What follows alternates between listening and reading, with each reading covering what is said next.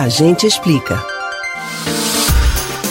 Katrina, Laura, Sandy, embora possam ter belos nomes, os furacões são as tempestades mais violentas do mundo. Anualmente, as regiões do Caribe, Golfo do México e costa leste dos Estados Unidos são afetadas por esses fenômenos da natureza. A devastação causada por eles inclui prejuízos materiais e muitas vezes mortes assim como ocorreu nos Estados Unidos neste domingo, após a passagem do furacão Aida no estado da Louisiana. Mas você sabe como são escolhidos os nomes dos furacões? A gente explica.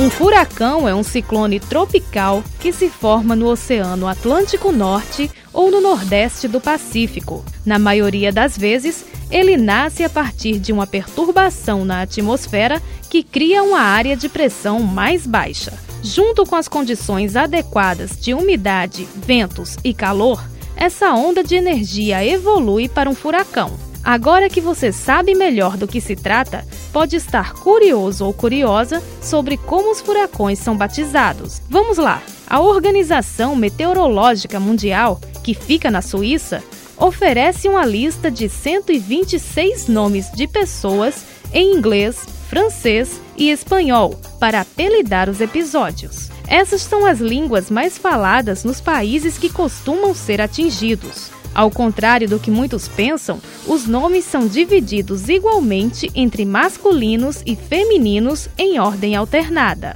A cada seis anos, um nome é repetido. Quando um furacão causa danos excessivos, o nome é retirado da lista. Desde que o método foi implantado, 67 nomes já foram excluídos.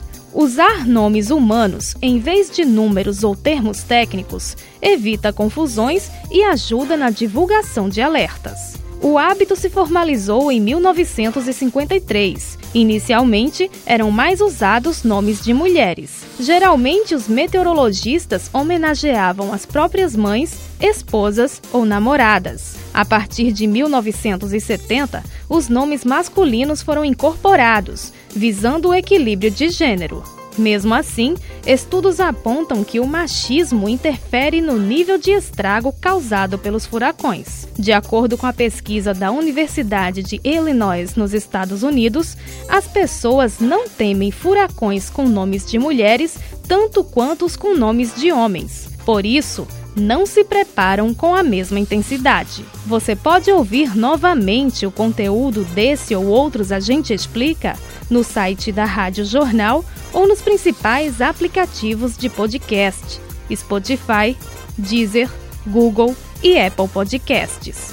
Betânia Ribeiro para o Rádio Livre.